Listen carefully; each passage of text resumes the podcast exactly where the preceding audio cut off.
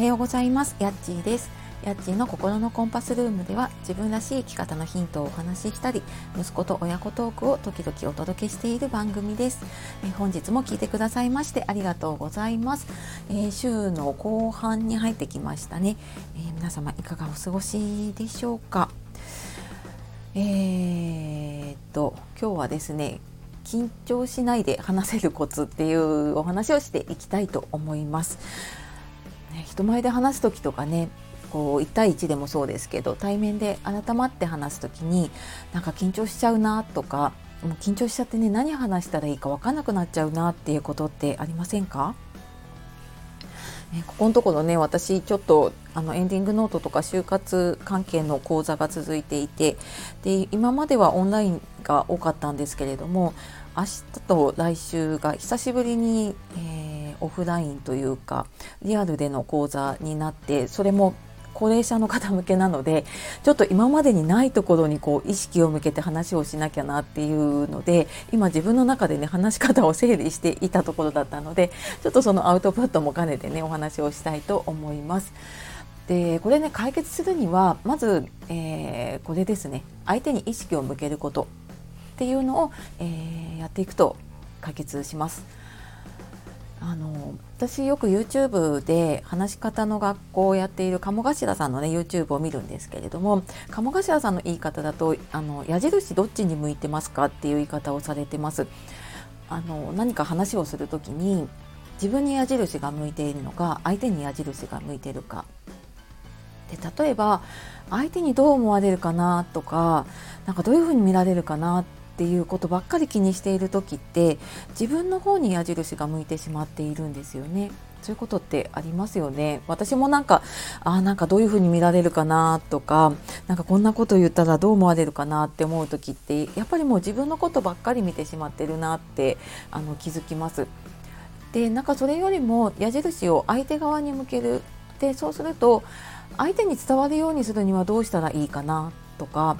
で話しながらねやっぱり相手の人がちょっと「ん?」っていう顔をしたりとかねあのちょっとあれ？わかんないなっていう顔をしてるのを見たらあやっぱりちょっとこれで伝わってないのかなとかもう少し違う言い方した方がいいかなって思ったりとかねでそれってやっぱり自分のことばっかり見てると気づかなくって相手の反応を見ていなければ、まあ、次どういうふうに話していこうとかねあこういうふうにやったらいいなっていう次の行動とかもね見えてこないんですよね。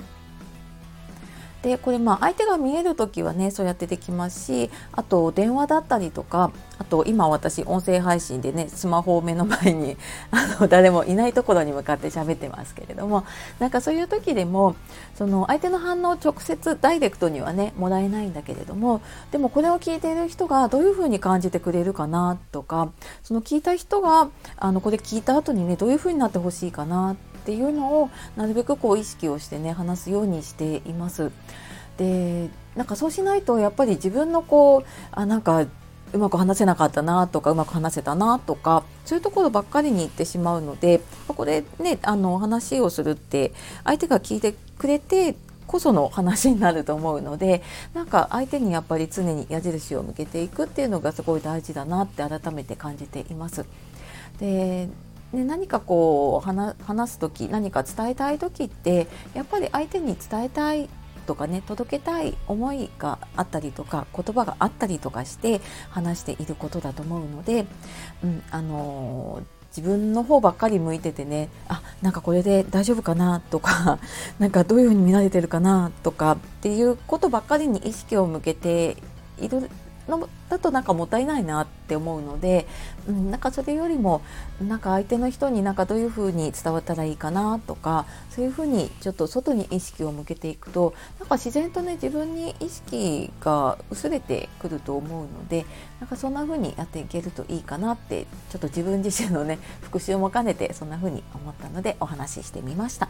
というわけで、えー、まとめると緊張しないで話せるコツは、えー、自分にばっかりね意識向けないで相手に意識を向けるっていうことを、え、やっていくと、えー、ちょっとうまくいくんじゃないかなっていうお話をしてきました。はい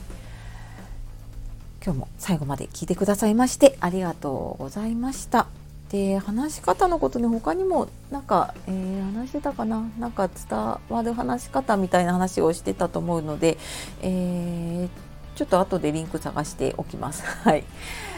で、えー、では、えー、今日も素敵な一日をお過ごしください。えー、あっちがお届けしました。さようなら、またね